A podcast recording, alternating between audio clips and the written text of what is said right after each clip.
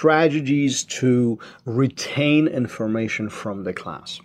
Before we get to that specific item, um, what's important to identify here, there's different ways of learning.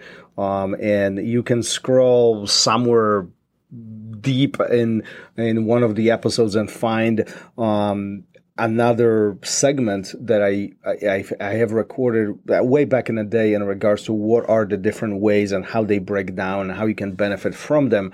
But recapping that very quickly, we do have a traditional class, which is a group of people within limited time at a specific time um, that we learn specific things. Then we have we can take this a little bit deeper. We have seminars. Um, we have private lessons, which are one on one with the instructor, or maybe semi private, which is two on one or four on one, whatever the case is. Um, in addition to that, we have drilling classes. Um, then beyond that, we have sparring sessions. Some academies offer a flowing session, which is something in between drilling and sparring, which is not full impact, full speed sparring, but a little bit more controlled. You know, so you have, and then obviously we have things like online services, um, whether it's videos or, or, or or, or, podcasts or other conversations that allow us stimulate or, or, stimulate us in a specific way when it comes to jiu-jitsu topics. Even now, you listening to this episode, you are stimulating yourself um, on this specific question, right? You are curious about how to retain information, and right now you are going you are going through a learning process of um, hopefully making notes and figuring stuff out, right? So.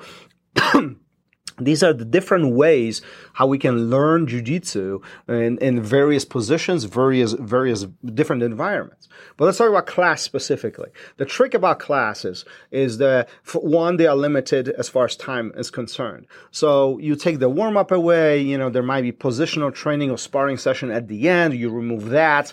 You know typically there's um, one, two, or three techniques shown during the class. You know, and that fills up anywhere between twenty to 40 minutes of the class, right? So, you know, this productive time of you learning information is narrowed down to, let's just hypothetically say half hour. Um, so within that half hour, you will learn um, specific motions, specific transitions, specific techniques explained by instructor. And even if the techniques are phenomenal, even if the instruction is phenomenal, we are dealing with something that's really challenging for us. One, we have to translate the information and feed it into our own brain. So visually and um, from auditory perspective, we will hear and see whatever the instructor is doing, and then when the time comes, we go back with our partners and trying to replicate what we learned. Right. Repeating those steps and repeating those motions, especially if this is the very first time you're seeing them, sometimes is not so easy. This is when we make mistakes. And by repeating um, those motions, we are hoping that they will seal in more and more and more with the hope of us coming back to another class and another class and another class multiple times a week that we can seal the same motion over and over by repetition. And in theory, that's a phenom- phenomenal plan. And in theory, there's a phenomenal um, platform to to learn. The challenge comes in: we miss things and we forget about things. So even if the instructor will show without any doubt. Phenomenal way of presentation, phenomenal articulation. All the details are right in front of you. By the time it gets to you, we miss things. By the time we repeat a few times, we miss things. Then we come back another day, we forgot things and we missed even more things. So it, it, it's like this, there's this vicious circle. So how can we retain the information? How can we maximize what we are learning? First of all, ask questions. If you're not sure, ask questions. Most instructors will answer the questions, and if they don't, honestly, well, perhaps, um, you know, I don't know. I, that, that's a tough one. Um, but you should ask questions. You need to understand how things work. Think about them mechanically, not just memorize the steps. Understand how things work. That's one. Two, do research. Look how others do it.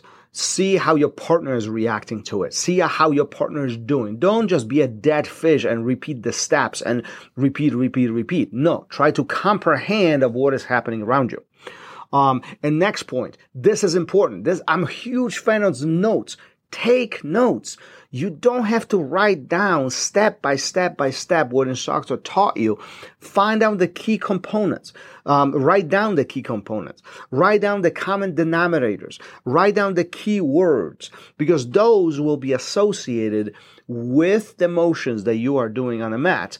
And the next day or week later or a month later, you can easily refer to those notes and say, ah, yes, yes, I remember that this was important. I highlighted this for a reason. Um, so th- those are the main, main things. Um, and then from a practice perspective, obviously more time you have on the mat, more efficiency you will create and more successful you will be as far as um as far as you know retention of the information. So i encourage you to actually get back on the mat you know um, you don't have to train hard but what's important that you repeat the steps. Another underestimated uh, platform is videos Right after a class, go watch the video of your instructor. Most academies today have online instructors or online instructionals, online systems where you can review the techniques. Go and see it. Even if the techniques are slightly different, you can memorize it. Just it stimulates your brain and allows you to remember them. Here's a big one. Often not done by students. Watch the video before the class find out. If you have an opportunity to find out what will be taught in a class watch a video before the class. And this is why it's important. Um, when you walk into the class without knowing what's going to be what instructor will be teaching you're walking into a pitch dark room. You don't even know what you're tripping over as you're walking across the room. Now the moment you watch the video and you know what to anticipate now the, the room is no longer pitch dark. It's still dark. It's still items all over everywhere and you still might trip, but think about it like you can see a little bit. You can at least see the direction in which you are going and that is what will help you not only to get ready, not only to memorize things easier, but from a comprehension perspective, you're going to be able to see things as they are happening. There is no more element of surprise. Um, your success definitely has gone up. So, a lot of information in this segment. Um, take advantage of all of this. Listen to this one more time.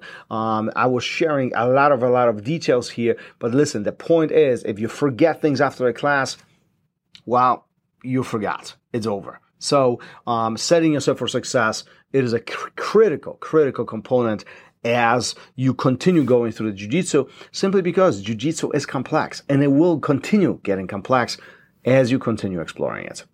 Peace. Thanks for listening. If you would like to engage and send me your comments, thoughts, questions, I'll be happy to bring it up to the show and help you out in any way I possibly can. You can find me on Instagram, RozdzynskiBJJ. Until then, keep on rolling. I'll see you guys on the mat. Peace.